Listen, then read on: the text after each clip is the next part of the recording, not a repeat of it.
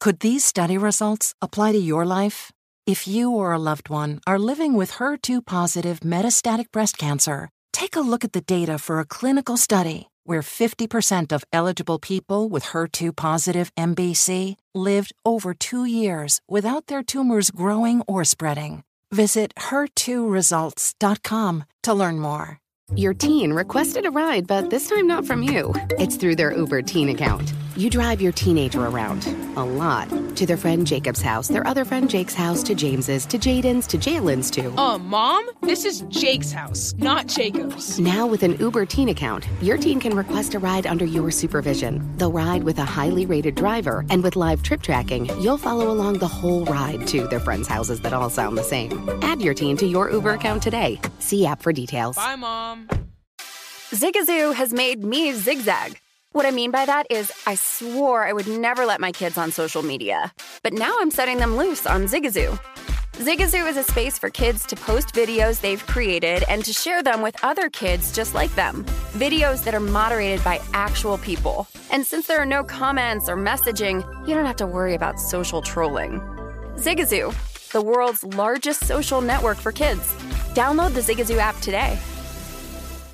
Did you know that when your tooth enamel is gone, it's gone forever? That's scary to think about. So up your daily regimen with Pronamel Intensive Enamel Repair toothpaste and new Pronamel Repair mouthwash. They work great together, penetrating deep into the tooth surface and locking in vital minerals to repair acid-weakened enamel. With new Pronamel Repair mouthwash, you can enhance that repair beyond just brushing. So show your teeth some love with Pronamel, the number one dentist recommended brand for acid erosion. Buy Pronamel Repair anywhere you buy toothpaste or mouthwash. Learn more at pronamel.com.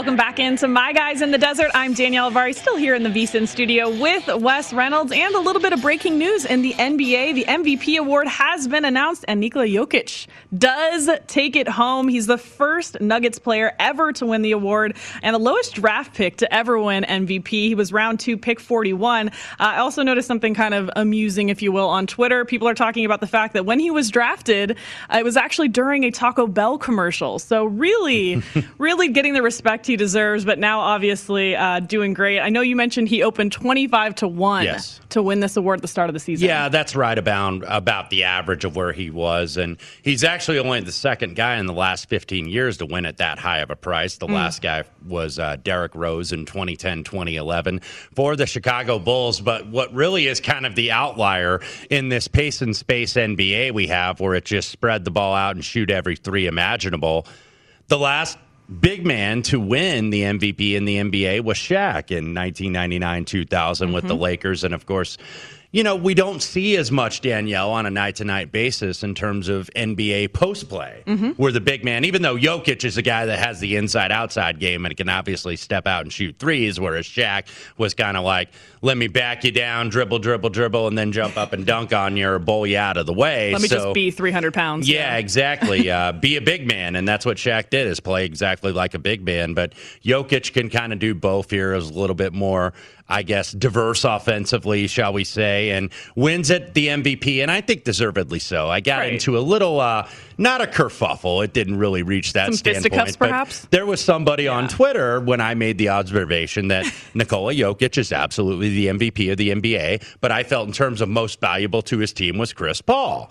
And somebody told me to GTOFH. Uh, you know what At least they ac- abbreviated it for you. yeah, they did, but but you know that that I was basically an idiot for saying that, and I go, well, he goes, if you look at when Jokic went out of the game, the Suns went on this big run, so you know, get out of here. And I was like, well, if you look at the 72 game season, Chris Paul took a team that didn't make the playoffs to the number two team in the Western Conference. So I mean, I mean, it's whatever you want to argue, fine. I didn't say Jokic shouldn't be the MVP. I said he absolutely should, but Chris Paul has absolutely taken the Phoenix Suns, I think, to very much a new level and has made Devin Booker and DeAndre Ayton better. They've made improvements in their game, but he's helped make them better. So, got to put some respect on Chris Paul's name there, man. Uh, impeccable pers- uh, like impersonation there. I'm sure that's exactly actually how that guy talks.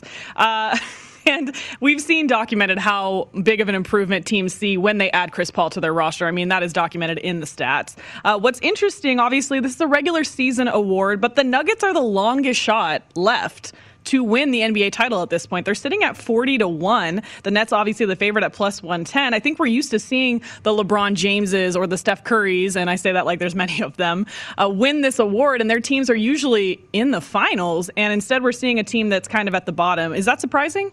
No, not really. I mean, this is going to be adjusted in terms of how a team is going to perform. And I think the teams that have the liability obviously are not going to drift very far in the market. Like we were talking about with John Avello, mm-hmm. they have plenty of liability on the Clippers, they have plenty of liability on the Brooklyn Nets. So I'm not surprised necessarily to see Denver drift up a little bit. And, and obviously the Hawks are still an unproven commodity, and the Bucks now down 2 0.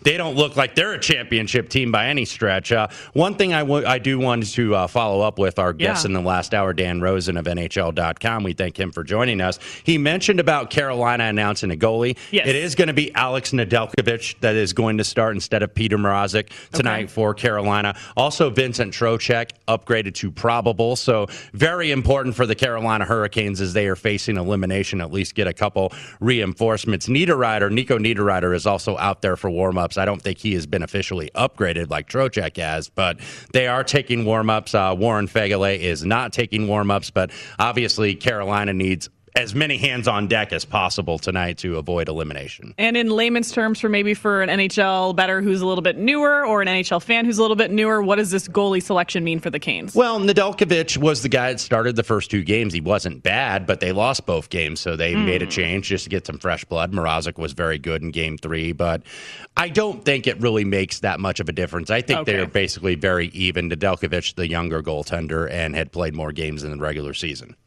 All right, so that game going on, goalie is finally announced, but we also have two NBA games going on tonight. We're going to go all into the props on those games in just a second, right here on My Guys in the Desert.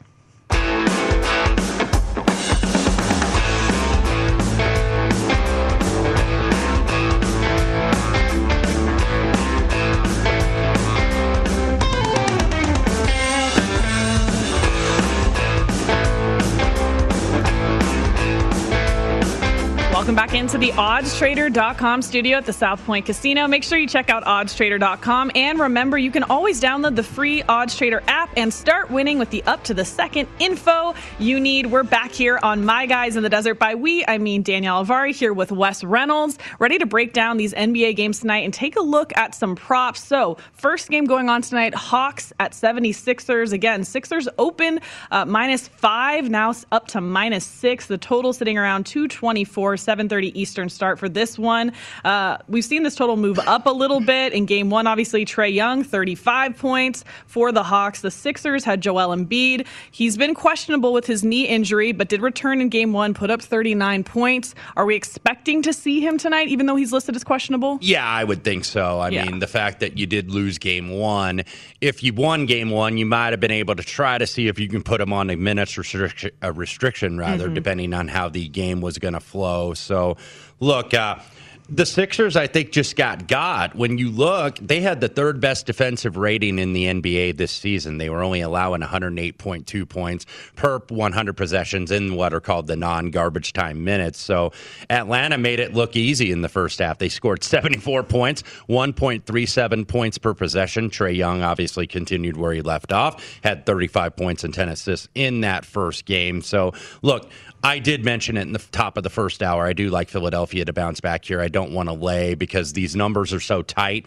So even a half a point or a point really extracts value out of the game. So you don't want to necessarily chase a bad number. Mm-hmm. But I understand why people are going zigzag. So pro- the way I'm going to approach this is parlay Philadelphia on the money line with one of these baseball games tonight. But mm-hmm. looking at the props here, and I see points, rebounds, and assists, there was one uh, prop that did kind of interest me when I was going over these this morning. And that was actually Joel Embiid, not necessarily over his points, because points are obviously the ones that most bettors bet. Sure. They're going to bet points and, a sharp uh, and line. scoring. Yes, absolutely. So you never really, I don't think, get as much value in that prop necessarily as you do in like rebounds or assists or something like that. So I saw Joel Embiid at nine and a half rebounds.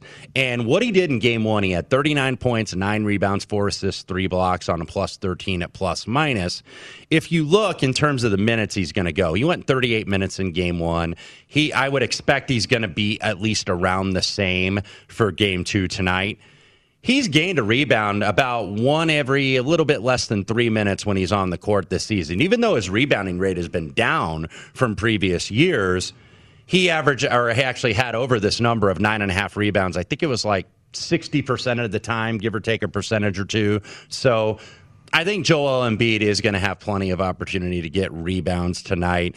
I don't know if Atlanta really has anybody down low, even though John Collins, I think, is very good. They certainly couldn't stop him in game one when he had 39 and 9. So you know, you got to expect that he is going to produce. I would see him getting maybe 11 or 12 rebounds tonight.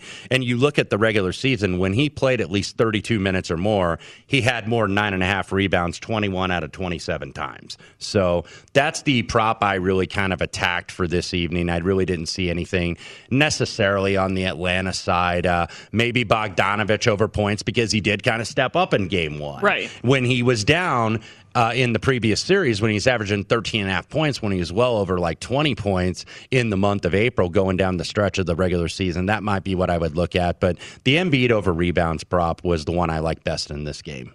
Uh, if you're assuming the Sixers win tonight, there's a player parlay prop also available. Ben Simmons to score 16 points and the Sixers to win. You're getting a yes at plus 150. You know, I talked about this with Brady Kannon on the Lombardi line this morning, and I always maintain that Simmons is kind of a little bit of a hard guy to handicap in mm-hmm. terms of his mm-hmm. points prop because Simmons essentially is having to play the point guard for this team. And I think he's done a very solid job, but you know, this is not a guy because what did they always put the three three point prop on Ben Simmons at a half, and yeah, it's like you can only on. bet the over because everybody wants to bet the under because he never hardly takes a three. We know that he is not very good from you get outside. Fourteen to one on the over for that, by the way. If you yes. think he makes one three pointer, yes, yeah, yeah. So that's why it's always kind of in there where you know, okay, he's got to get his points in the paint, or obviously got to get to the line. But the rebounds and the assists, I think, have been pretty solid for, for Ben Simmons. He had that triple double in the closeout game against the Wizards in round one uh, of the NBA playoffs. So he certainly is kind of the stat sheet stuffer if you really want to look at that from a rebounds and I think assists perspective. So what's the combined total I'm seeing there? 32 and a half? Mm-hmm.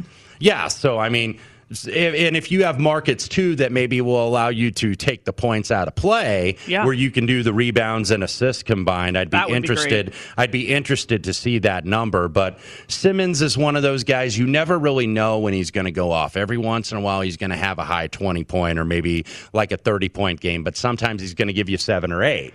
So he's always very difficult, I think, to handicap. Like first game, he had 17 points, 10 rebound or 10 assists, and four rebounds. Went seven to seven from the floor, so was able to get there. So. Mm-hmm you know, maybe for the combined prop, I could see that going over 32 and a half. I have not bet that, but yeah.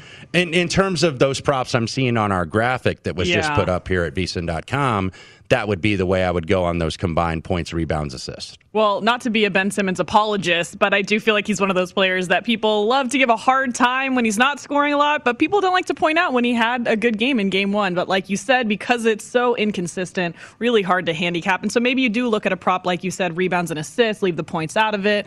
Uh, or you look at one that combines points, rebounds, and assists instead of having to bank on how many points he's actually going to score. And oh, by the way, we are seeing pretty much market consensus six and a half. Mm-hmm. Now, we mentioned in the first hour there were a lot of sixes, but those are disappearing. So we haven't, I haven't seen a seven here yet, really anywhere. I don't know if it gets to that point. Obviously, if you see a seven pop, I think that's going to be gobbled up by value bettors and wise guys here taking the seven on a key number with Atlanta. But basically, six and a half right now in the market. Yeah, I mean, as Johnny Avello mentioned, that line moving even farther for the Sixers than their last game, even though they lost their last game. So, of course, I would love to take some value if I could get a plus seven on the Hawks.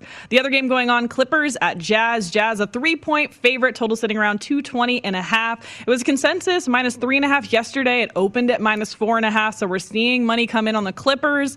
Uh, obviously, the Jazz had the NBA's best record. Neither team won a championship. But what players would you be looking at tonight in terms of props? Yeah, the dynamic obviously has changed for the Utah Jazz when you look at the fact that Michael Conley Jr.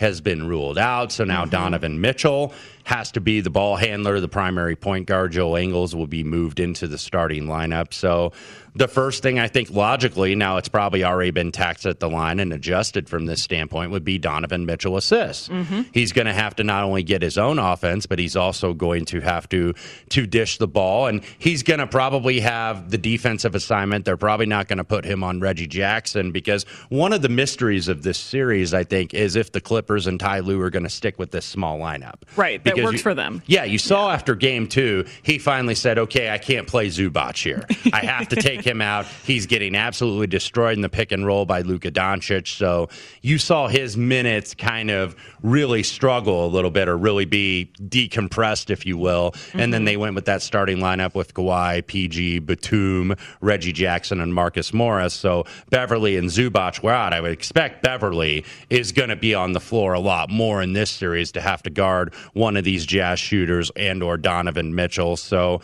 that's what I'm going to be interested in. Probably where you would want to look on the Utah side is Gobert props because mm. Boban Marjanovic gave them real problems in that series. So if they're having issues with Boban, you would think that they're going to have some issues with Rudy Gobert, who's averaging 17 and a half points and about 13 rebounds. And you just got to think that he could be a stat sheet stuffer in terms of lobs and putbacks they they don't run a ton of offense always to Rudy Gobert, but they'll give him some looks in the post uh, mm-hmm. uh, and and try to get him the ball down there and see if he can get pinned on a, a three and D guy or pinned on a wing on a switch down there and see if he can score. So Gobert on the Utah side is probably where I'd be playing this a little bit most because I'm not sure of the dynamic now with Donovan Mitchell moving over to be the primary point guard at least for game one with Michael Conley Jr. out. But mm-hmm. Certainly is going to get some touches in terms of threes. So is Bogdanovich. So probably your surest bet on the Utah side, or at least one that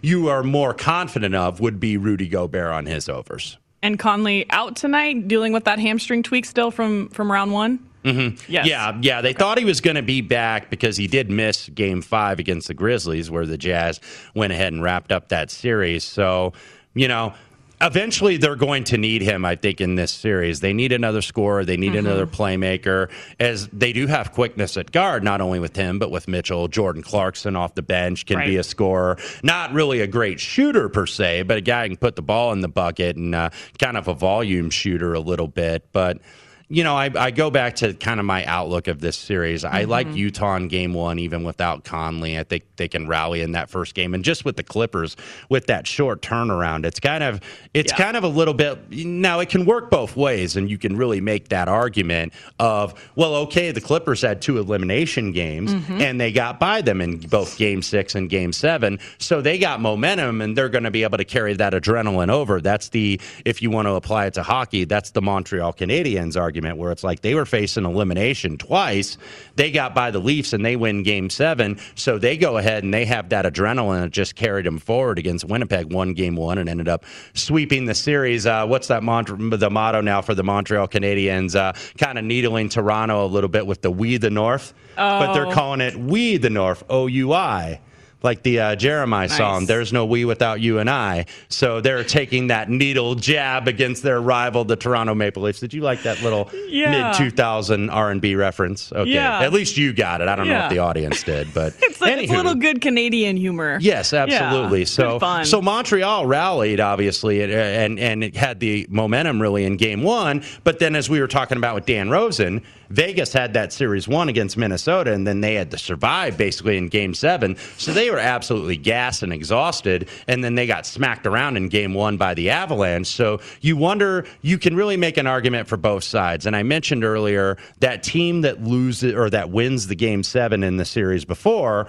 when they go ahead and play game one in the next series, they're about 40% straight up mm-hmm. to win that game one. So the Jazz are a 60% proposition, and that's why I like them on the money line here. Even though I like the Clippers in the series, what I'm hoping to do is go ahead and get on the Clippers at the right time and play them at plus money going into game two. Sometimes uh, best laid plans don't always work out necessarily, as I did get the Clippers series price home after game one. But then again, I didn't exactly time it right because I could have got 140 after game five. So, you know, a win is a win. I'm not going to complain about cents on the dollar or a few bucks here, but that's what it's all about is trying to really time this thing. And only Wes Reynolds, by the way, could so beautifully tie together the NHL and the NBA playoffs and, and bring you some knowledge from both right there. Looking at these Clippers and Jazz, though, I know you mentioned Donovan Mitchell's assist prop on DraftKings at six and a half. You get plus money on the over, so even money here, plus 100, and then under six and a half assists for Donovan Mitchell, minus 129. What do you think of the number? Yeah, uh, that's probably right. Probably and, on. and and you Yeah. really you you really haven't seen it discounted because I think maybe I don't know if they're including the Michael Conley Jr. injury mm-hmm. necessarily. I'm probably not going to play it over, although I think logically it would matter. But it also depends on how much Jordan Clarkson is going to play off the bench too, and if he is going to be more of a distributor and not necessarily a guy that they count on to score when they move Donovan Mitchell off the ball and when they have multiple shooters on the floor. If they play Mitchell with Ingles, if they play him with Bogdanovich, and then mm-hmm. have Clarkson kind of run the point guard position off the bench. So that's why this game I think is a little bit trickier because we at least have a game to go off on Sunday with Atlanta and Philadelphia. We don't necessarily have that uh, with this one uh, particularly, and not knowing how Tyronn Lue is really going to play this. I haven't seen a starting lineup announced. I I would assume he may stick with the small lineup, but y- you're going to see. I think. I think you almost have to see Zubac a little bit more on the floor, just because you need somebody physical down low Right. to contend with Rudy Gobert, and you still, by the way, don't have Serge Ibaka, who they're hopeful to get back for this series. Are the Clippers, but he missed that first round series. He's also not going to play tonight, and he's also been already ruled out for Thursday. So you need somebody down low to match the physicality of Rudy Gobert, and without Zubac on the floor, they just don't have anybody. Right. And this is a game one. You're talking about there's a lot of question marks about how things are going to play out. A lot of bettors like to stay away from game ones. They like to see a game or 2 and see how the series plays out. I know that you like to make a lot of live bets as well. So if you were looking at this game, what would you be looking for in terms of line betting? Well, see if the Clippers uh, can carry that momentum off winning game seven because usually I kind of maintain when you have a team that's on a short turnaround.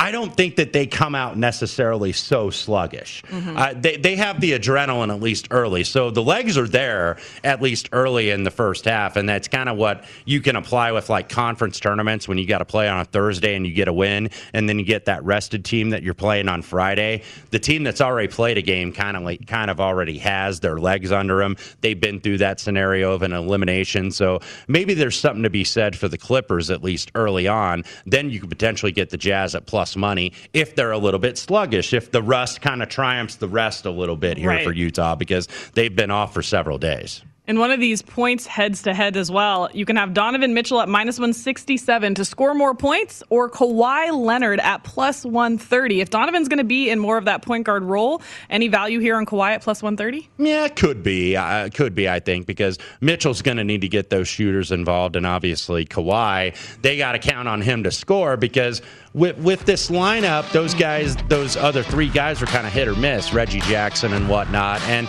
one thing with the Clippers is they, they don't really have a true point guard. Their two best assist guys are their best scorers, Right. Paul George and Kawhi. They're doing it all. Uh, we have more to discuss, obviously. We'll come back to this close to the end of the show. We have some best bets coming up. Wes has golf going on. There's WNBA action. You know I'm going to be on that. We have that and more coming up on My Guys in the Desert.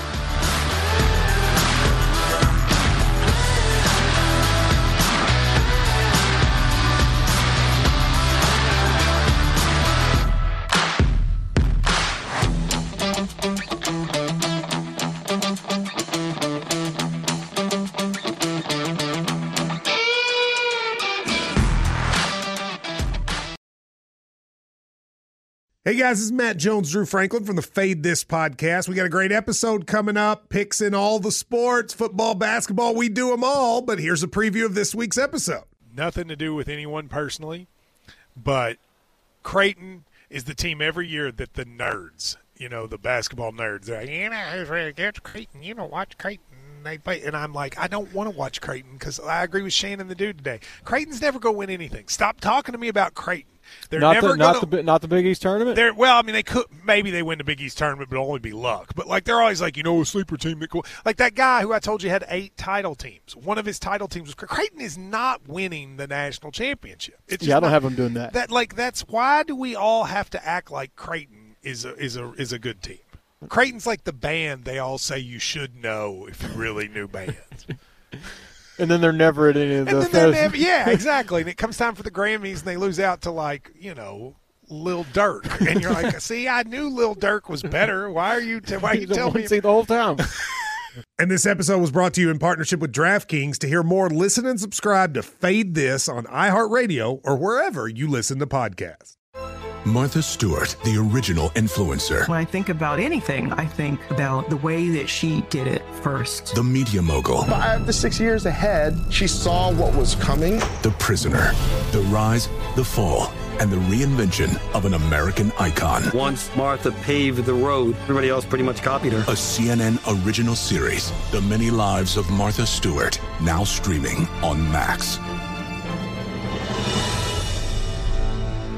Your teen requested a ride, but this time not from you. It's through their Uber teen account. You drive your teenager around a lot to their friend Jacob's house, their other friend Jake's house, to James's, to Jaden's, to Jalen's, to. Uh, mom, this is Jake's house, not Jacob's. Now, with an Uber teen account, your teen can request a ride under your supervision. They'll ride with a highly rated driver, and with live trip tracking, you'll follow along the whole ride to their friends' houses that all sound the same. Add your teen to your Uber account today. See app for details. Bye, mom.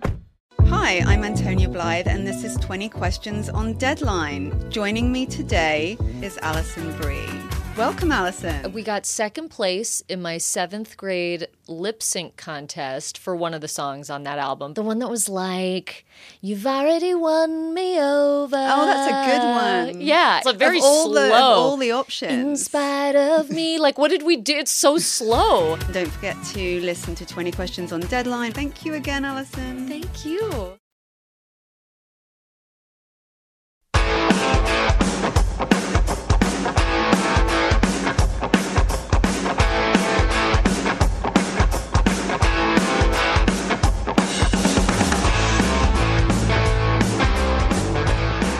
Welcome back in. Don't wait days for your winnings. Cash out instantly with Bet Rivers feature Rush Pay. Get your cash when you want it at Bet Rivers Sportsbook, the industry leader with exclusive bets, daily specials, odds boosts, and the most in-play betting options out there.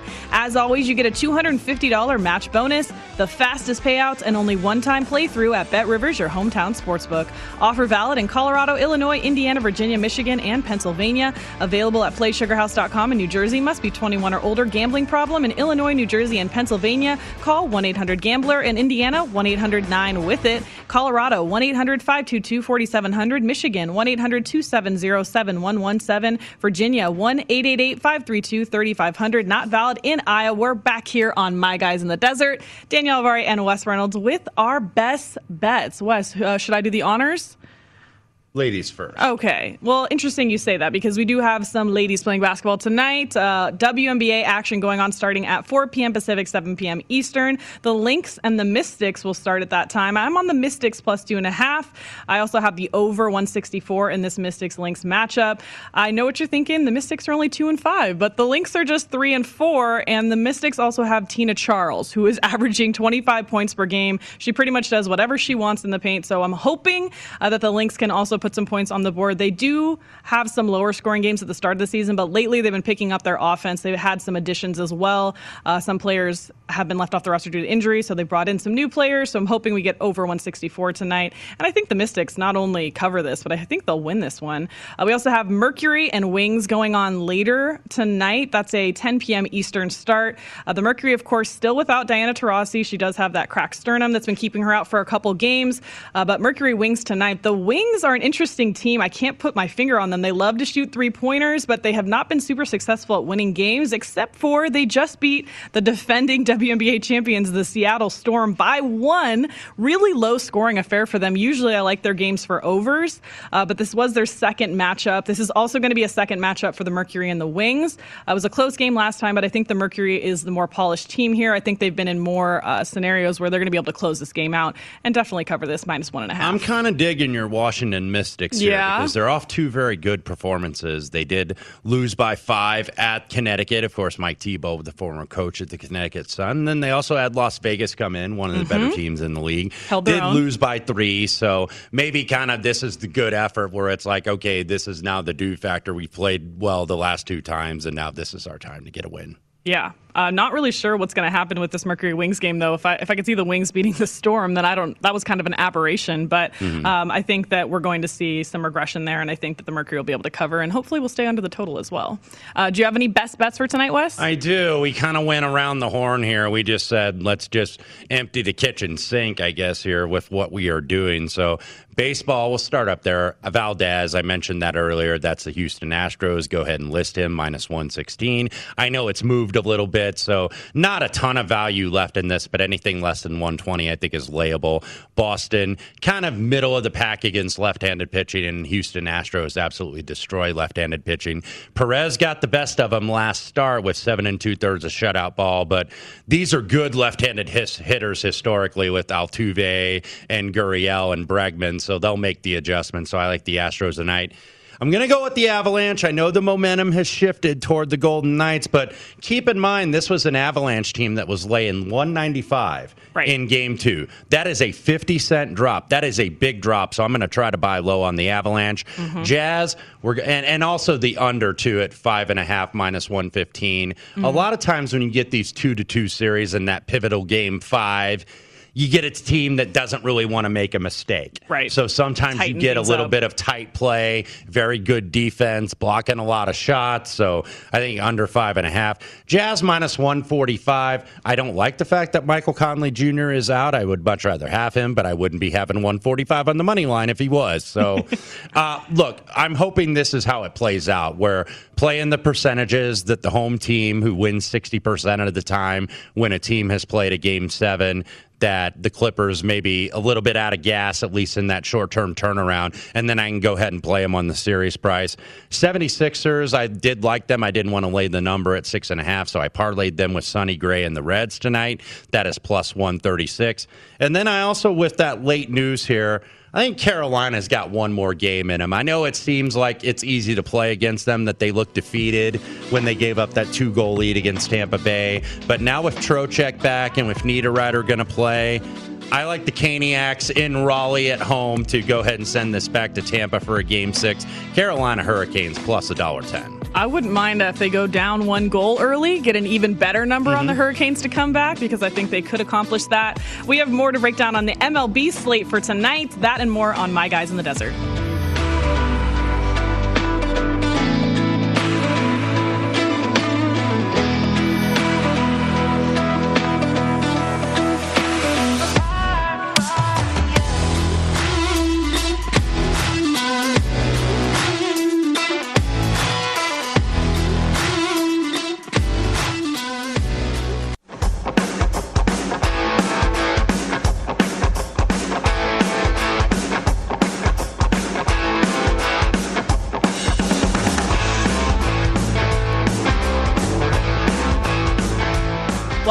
And if you missed any part of our show or anything on the VSIN schedule today, don't forget to check out our free sports betting podcast. You can catch replays of all our shows, including Follow the Money, A Numbers Game, My Guys in the Desert, and the Lombardi Line with VSIN Best Bets. You can also download Beating the Book with Gil Alexander or Market Insights with Josh Applebaum. Plus, we've got Hardwood Handicappers, Long Shots, Gone Racing, and the Ron Flatter Racing Pod. They're all free and available now at vsin.com slash podcast or wherever you get your podcast. We're back here on My Guys in the Desert. Danielle Avari and Wes Reynolds. I know that we have some PGA action going on this weekend. First time that we've had a PGA tournament at the Congaree Golf Club in South Carolina. Wes, you have some plays for us for the Palmetto Championship? I do, and I'll go ahead and lay out kind of this tournament. This was actually supposed to be the spot for the RBC Canadian Open, Hmm. but due to COVID 19 concerns north of the border, canceled for the second straight year. Should be back next year in Toronto at St. George Golf Club. So we do have a one off event, and that is the Palmetto Championship in Congaree, the golf club in South Carolina, and Gillisonville is the town, which is about 30 miles north of Savannah, Georgia. So this course really does have a, a high profile and some expectations to it. It's a recent design by Tom Fazio in 2017, opened in 2018, was actually voted as Golf Digest Best New Private Course in 2018, mm. and also voted in as number 39, I believe, in the 100 greatest courses in America list that they do every year at that publication, Golf Digest a big course in terms of yards 7655 yards par 71 longest par 71 they've ever had on the pga tour. This is not exactly a prep for what you're going to see at the us open next week in san diego at torrey pines where you're going to have a long a long course like that, but the fairways are going to be a little bit more narrow, and there's going to be thick rough at the U.S. Open. There always is. There is little to no rough here. It's really a lot more sand. Kind of remembers or resembles, I guess, a little bit of an Australian course. You mm-hmm. do have water in play on ten holes. Fairways are pretty generous, so doesn't necessarily favor the big hitters, even though they can cut those oak trees this course is going to have a lot of rollout in the fairways. They expect it to be pretty firm and fast. So that's what you're going to see Bermuda Green. So this course actually is a really good course. I wish you had more guys playing this and maybe it was in a better spot in the schedule, but obviously a temporary event. And credit to the superintendent down there and all the crew and staff because they've only had about three months to get this ready for a PGA Tour event that they did not expect to happen. So, top of the field local South Carolina guy, born in Columbia, went to school in Conway, South Carolina, at Coastal Carolina. That was Dustin Johnson. He is the top of the field at eight to one. Brooks Koepka right behind him at nine to one, and then some of the lower price guys, Tyrrell Hatton, Matt Fitzpatrick, also on the board. I skirted, I kind of went bargain hunting here. I did not necessarily want to go with the chalky guys with no course history here. Mm-hmm. So I took a pass on those guys. Guys have different motivations this week, too. Some guys are just trying to tune up for the U.S. Open. Some players are in this event because they know it's a little bit of a downfield in terms of the top field quality.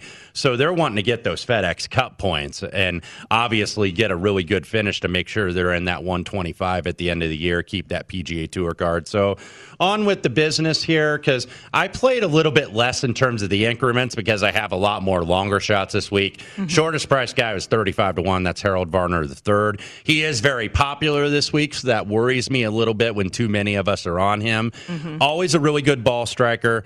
Just what Brady Kannon always says, he goes, I've never seen the guy make a putt, though. Yeah. He, he, always hits great iron shots, which I hear is important in golf. It is important. Yeah. So, so why the hell am I betting him? Well, uh, because he's a really good ball striker. He's gained on the greens in five of the last seven starts. Ian Poulter, forty to one the U.S. Open is probably not going to be a course for Ian Poulter, but he is a guy the week before the major that does very well. If you look at his career, 17 top 10 or fin- better finishes the week before a major. First in the field in terms of uh, a metric that I look at called strokes gained short game, mm-hmm. which is combining putting with also around the green. So obviously chipping, short pitches that game has been on point here. So 40 to 1. Luke List 75 to 1. And talk about a guy that's a really bad putter. 148th in strokes gained putting over the last 24 rounds, but he's been hitting the ball beautifully of late. And he's second in the field in tee to green, third in ball striking, fourth off the tee. So maybe he can make some this week. I just thought it was a big price. Richie Werenski, 90 or 80 to 1 rather. His actually a, he is a better putter than his numbers will indicate. He's really good on fast Bermuda greens, which you're going to see this week. It's going to roll about 12 feet on the Stimpmeter. So he really puts well on these fast greens. I thought uh, Brady is also on him at the same price at 80 to 1. JT Poston, 85 to 1, kind of a local angle here. He is from the Carolinas. He was able to get his, his rounds in in Columbus. He did make the U.S. Open because we did have U.S. Open qualifying around the country at various sectional regions on Monday. So he was able to get that in, didn't have to wait till this morning like a lot of guys did to go ahead and finish their round. So he locked up his spot. He's already down there in South Carolina. He has course knowledge here at Congaree, actually. His swing coach, who's mm. named John McNeely, is the executive program director for the Congaree Foundation mm. at this course. He's also the president, his swing coach of Diamond Creek, which is another Tom Fazio design in North Carolina. Poston's one PGA Tour win was at the Wyndham Championship up in Greensboro, North Carolina, a couple years ago. So Carolina course, think he might be able to go well. Vincent Whaley, I'm just going on consistency here at 110 to 1. He's made nine straight cuts since going back to Pebble Beach in February. Seventh in the field for overall strokes gained. It was just taking a price. I saw him at over 100 to 1. He's Mm-hmm. now down to kind of like the 80, 80 ish range. So Vincent Whaley for a long shot and then a couple more long shots. Uh, Camilo Villegas at 140 to 1, four top 25s in his last seven starts. Short game pretty good all around. Not as great off the tee lately, but like I mentioned, a lot of rollout in these fairways, so that can maybe mitigate the disadvantage he's at off the tee. And then we'll close it out with my guy from Avon, Indiana, near where I grew up. That is Patrick Rodgers, 175 to 1, still seeking his first win on the PGA Tour. He actually was the low man at the qualifying site in Jupiter, Florida, at the Bears Club for the U.S. Open. So he already wrapped up that spot, three shots clear of the field. Now he can concentrate on, okay, let me get some FedEx Cup points and maybe get a win here against the Leaker field. Big hitter off the tee, wide fairways at Congaree. You really don't get in much trouble off the tee. You can, but it's kind of harder to do on this wide layout. So those are my staking plan this week for the Palmetto Championship, and we'll see how they go. So Patrick Rodgers, no relation to Aaron Rodgers, just so there's no confusion here. And you mentioned no course history, obviously, on this course. How important is that normally in your handicap? Yeah, it plays a part. Certain Yeah. courses important more than others, and we kind of saw it actually last week at Muirfield Village. Patrick Cantlay, who had won there in 2019, kind of mentioned he'd been in some shaky form, had some personal issues uh, off the course, but put those to bed. Got fortunate that Jon Rahm, of course, had to pull out with a six shot lead after Saturday. So, congrats to my partner on long shots, Brady Kannon. You can catch that later on vsin.com. He did hit Patrick Cantlay last Sometimes I think that Wes knows more about the personal lives of the PGA I know too much. than they know themselves. Yes, but we are really lucky to have him for that reason. We'll break down some more MLB and more next on My Guys in the Desert.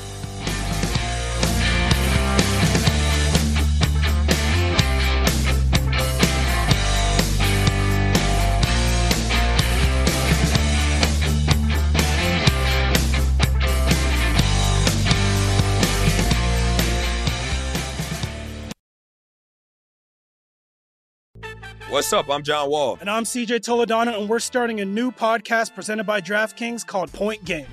Everyone, please welcome Coach John Calipari. We're getting beat by 18. My first game in Kentucky, they're saying Cal's a bust. He can't coach. This is crazy. John Wall runs down the floor and makes a buzzer beater. Yep. You remember that, John? That's my first game win I ever made. Remember, you said you never see me do that. Ladies and gentlemen, Demarcus Boogie Cousins. I called Book. I'm like, yo, bro, I'm about to commit to Duke. And I hung up on him. bro, I'm talking about, do you want to tell me how many times he called me all type of names? Bro, you really sold me out. You doing this. Bro, I was sick. I remember that like yesterday, man. Love you, John Wall. Thanks, Coach. Love you too. You made me everything I am today. Nah, you made me. You made me. I love it. Check out Point Game with John Wall and CJ Toledano on the iHeartRadio app, DraftKings YouTube, or wherever you get your podcasts. It wasn't even supposed to be That's my, my jam, bro. As someone who lives for politics, when a major scandal unfolds, It was shocking. I have to know what were they thinking? Backroom deals, Huge amounts of money. CIA secrets, Sets off a firestorm in Washington. affairs, No way this guy's got a mistress. corruption. I knew I was a dead man. Warning, it's even messier than you thought. United States of Scandal with Jake Tapper, Sunday at 9 on CNN. Your teen requested a ride, but this time, not from you. It's through their Uber Teen account. You probably drive your teenager around a lot. They have gymnastics club, science club, rec soccer club, school soccer club, club soccer club, and three hour clarinet club on Saturday night. Perfect. Now, with an Uber Teen account, you can be there even when you can't. It's an Uber account that allows your teen to request a ride under your supervision. They ride with a highly rated driver, and with live trip tracking, you can follow along the whole ride. Thank you. Add your teen to your Uber account today. See app for details. Hi, I'm Antonia Blythe, and this is 20 Questions on Deadline. Joining me today is Alison Brie. Welcome, Alison. We got second place in my seventh grade lip sync contest for one of the songs on that album. The one that was like, You've already won me over. Oh, that's a good one. Yeah. It's a very Of all slow. The, of all the options. In spite of me. Like, what did we do? It's so slow. Don't forget to listen to 20 Questions on Deadline. Thank you again, Alison. Thank you.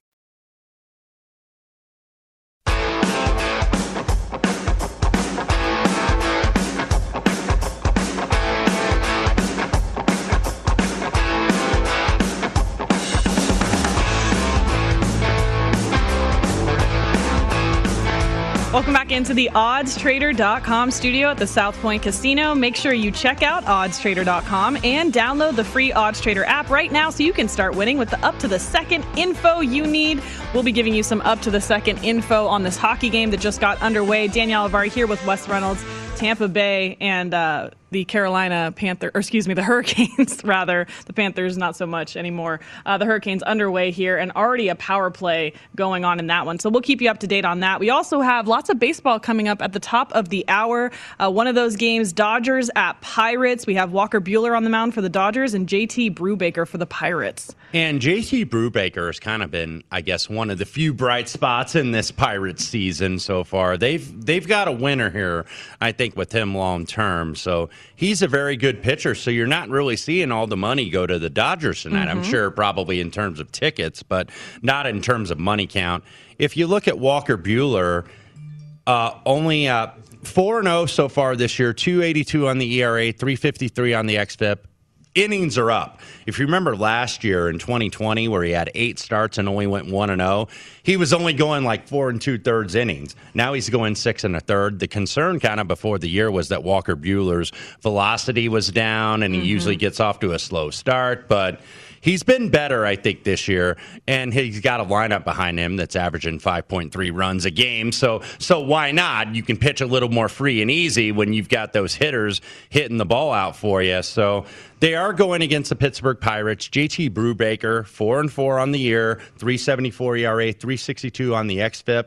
Uh, averaging about five and two thirds innings per start. This is a guy that does not get a lot of run support, though, at three and a half runs a game, which is the worst in all of Major League Baseball. So you do kind of worry about that if you're taking the Pirates. But I guess where I would lean here, and I understand if people want to take the Dodgers necessarily here in this spot, but you're not seeing a ton of money on a team that does get a lot of money every night. Now you see 97% of the handle, 96% of the bets, but you mm-hmm. really haven't seen this really go up more than maybe a handful of cents from the mm-hmm. opening numbers. So did not bet this game. Would maybe lean with the Pirates here on the run line, taking the run and a half, which I think with the VIG right now, you can get anywhere from like plus 110, plus 117, I think is offered at Circus Sports. No bet for me, but that would be where I would lean. Yeah, as you mentioned, an A lineup for the Dodgers tonight. Uh, this was a game I stayed away from the first inning as well. I'm starting to lean towards the no based on what you're saying about this pitcher here. Well, and the total also, and we've kind of talked about yeah, this eight before, and a half, Danielle. slightly juiced. And I, I know under. that you like these first inning uh, mm-hmm. yes or no run bets.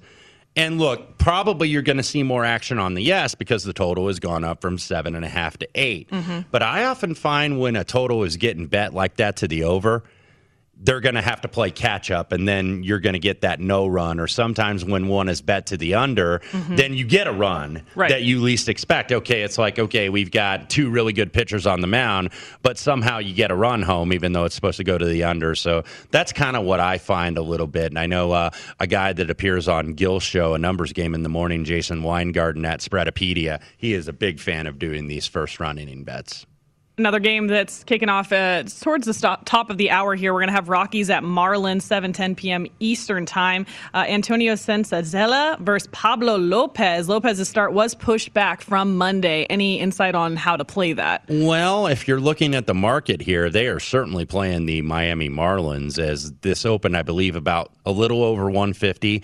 Now seeing as high as 190 in the market at William Hill and a couple other places. So, I'm not going to necessarily lay 190 here with the Marlins. I think you're a little bit late to the party. Maybe you can put it in a in a money line parlay if you so choose. But mm-hmm. the reason why is because the Rockies have only won four games on the road. Okay. So it's obviously tough to back the the uh, Colorado Rockies here, but the price I think has gotten out of whack. If you got in on the overnight and low 150, 155, 160, good on you. You're going to beat the number by 30 cents. But at this point, I would not be laying the Miami Marlins because this is a team that has very good pitching, a lot of good young pitchers, including Pablo Lopez, who's on the mound tonight. But this is a team that struggles to score runs here either. So you're asking a team that really does not do well at the plate offensively to win at a big price for you. No, thank you to me. And just doubling back really quick to that Dodgers Pirates game, just announced that it's delayed due to rain, likely to happen, but not going to start on time. Seattle so. Detroit also delayed uh, by yeah. about an hour tonight. Yeah, so th- something to take into account as well. You'll have a late start there. You mentioned perhaps putting the Marlins in a money line parlay. I know that you have this next game I'm going to ask you about in one tonight. Brewers at Reds, 7:10 p.m. Eastern start there. Adrian Houser versus Sonny Gray. How did you land on the Reds to parlay with the Sixers tonight? Yeah, Sonny Gray's kind of been a tough luck pitcher this year because he's only one and four, but his ERA is only about three and a half, and his xFIP's been even a little better. I think he has been pitching better than his numbers. He's just had rough luck where when he goes, and sometimes that's random, like with Jacob DeGrom the fact that he didn't get run support, even though he got four runs his last time out at San Diego. And, you know, you need to give these guys a little bit of run support, and the Reds have not done that. Now, the Reds do have a couple reinforcements back in that lineup. They did get the sweep of the St. Louis Cardinals in Busch Stadium over the weekend, and they did it very shorthanded. Well, now they're going to get Castellanos back in the lineup. They're going to get Votto back in the lineup. Uh, they're still missing Nick Senzel, and they'll miss him for a while. But the guy who's really carried the Reds this year is uh, Jesse Winker. Jesse is a friend. You know, he's been a good friend of mine, and he was a good friend of Reds bettors earlier this se- or on Sunday because he had three home runs in St. Louis, including mm-hmm. the winning home run in the ninth inning. So Adrian Houser has been, I think, solid for Milwaukee, 388 on the XFIP. Obviously, not as good as Woodruff and Burnes, who have really been carrying that staff. But you've also got a Brewers team that's still struggling at the plate. No Lorenzo Cain in the lineup. He went back to the injured list. Also, uh, uh, a couple other hitters. This Brewers team just has not hit. They've been making their money on the mound, not at the plate. So I did land on the Reds. It's probably moved a little bit much now, considering it was a dollar twenty-five. You're seeing even as high as a dollar fifty in some places. But I think because the Reds are getting reinforcements at the dish, that's why you're seeing them get bet. So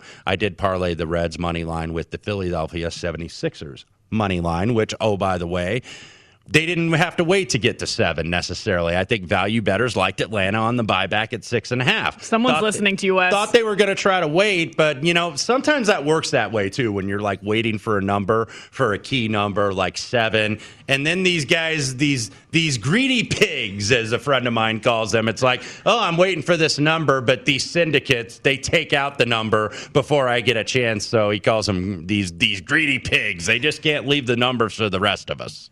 Let's switch over then to that Hawks 76ers game. Why not? That one's going to start at 7:30 p.m. Eastern, so very soon. 76ers minus 122 on the series price. Hawks even money. They lead the series 1 to 0, so game 2 going on tonight. Uh, one of the props we didn't look at was some double-double props. Uh, any chance that you think Trae Young is going to be able to get one of those because you can get that a yes minus 114. Well, he's been doing it pretty much every single time, so I don't know if I want to yeah. bet the no. I'm not necessarily endorsing the yes, but by the way, wouldn't bet the no. Yeah, you are seeing the total go up. This was, I think, 223 about when we came on the air. No real movement from the opener. Now seeing 225, 225 and a half, and even DraftKings now the high watermark along with BetRivers at 226. So somebody came in, some betting group came in on the over here, and I really can't argue that. Obviously, you bet what you saw last, 128 to 124. Now, usually more often than not, when you see a game that high scoring, I'm going to look to maybe go the other way, especially on an over. Now, what we saw last night with Milwaukee and Brooklyn is these totals really opened very high. I think it was like 239 in game one for Milwaukee, Brooklyn. Then it got adjusted and put out at about 233 and a half, 234. A lot of that was predicated on the James Harden injury. And then people kind of bet it up because usually the scenario, it's kind of that rally around the family type of thing when you have a star player out. Usually you can make up for that star player's offense missing mm-hmm. in a mm-hmm. one game scenario, you can't make up for the defense. Not that James Harden is going to be all defensive team in the NBA anytime soon, but that's kind of how you like to play that. That's something to look forward in regular season and maybe playoff games. So that number, that total, I guess, opened too high because the pace has been a little bit lower, mm-hmm. and maybe bettors are thinking this opened too low because this is now up to 225 and even 226. Well, looking here at some of these other double double props, also perhaps a no on the Joel Embiid, depending on his status. Do we have an update on what his status will be for tonight? We do not, as of yet. I'm Still actually questionable. feverishly looking to see if uh, if uh, Woj or Shams or somebody has reported what is going to happen. I have to think he is going to play in, in, in this game. I, I just don't think. I know you want to save a guy's long term health, but this is also the playoffs, and I don't think he wants to sit. So Mhm. I have not seen anything in terms of being reported. Obviously, this game is going to go off here uh, very shortly. I believe 4:30 Pacific, 7:30 Eastern on the tip. So we got about a half hour, but I would expect he's going to go. Now, the 76ers obviously still the favorite in the series line here, minus 122. If they go down two games, would you want to go back in on them if you could get some plus money on this series, or is it too much predicated on Joel Embiid's status? It's a little bit of the latter. I'm actually having a little internal debate with myself. Now, not internal, now external. Now that I've let the audience in on it, of do I want to get in on this Sixer series price right now at about 135? Because I do think they're going to win the series. I do think Embiid is going to be able to gut out this injury. But I'm debating right now with myself. I have not decided what I'm going to do as of yet. The other game going on, of course, Clippers and Jazz. That one's a 10 10 p.m. Eastern late start Western Conference. Jazz minus 130 on the series line, Clippers plus 105. Game one. What are your final thoughts on this one? What do you think we're going to see tonight? I bet Jazz money line at minus 145. I think I'm going to play the percentages here that betting against the team off of game seven has worked about 60% of the time when you look at just the straight up numbers, not necessarily ATS, but laying the money line. Jazz got to win the game. I do like the Clippers for the series, though. I am with JBT. I know a lot of the consensus here at VSIN is leaning toward that LA Clipper side. I do think they got that scare in the first round, but maybe lacking a little energy here in game one, and they pick it up as the series goes along. Yeah, well, you're right. I think a lot of people are liking the Clippers here. I know that Kelly Bidlin, our producer on Primetime Action, is really pulling for the Hawks. Midland Uh, Bidlin with the long shot, trying to get it there like he got the Heat into the finals last He's year. He's trying. Uh, we have Danny Burke and Rush Hour coming up, and also primetime action on VSIN. Thanks for joining us on My Guys in the Desert. We'll be back tomorrow, or at least I will. Uh, until then, uh, good luck with your bets.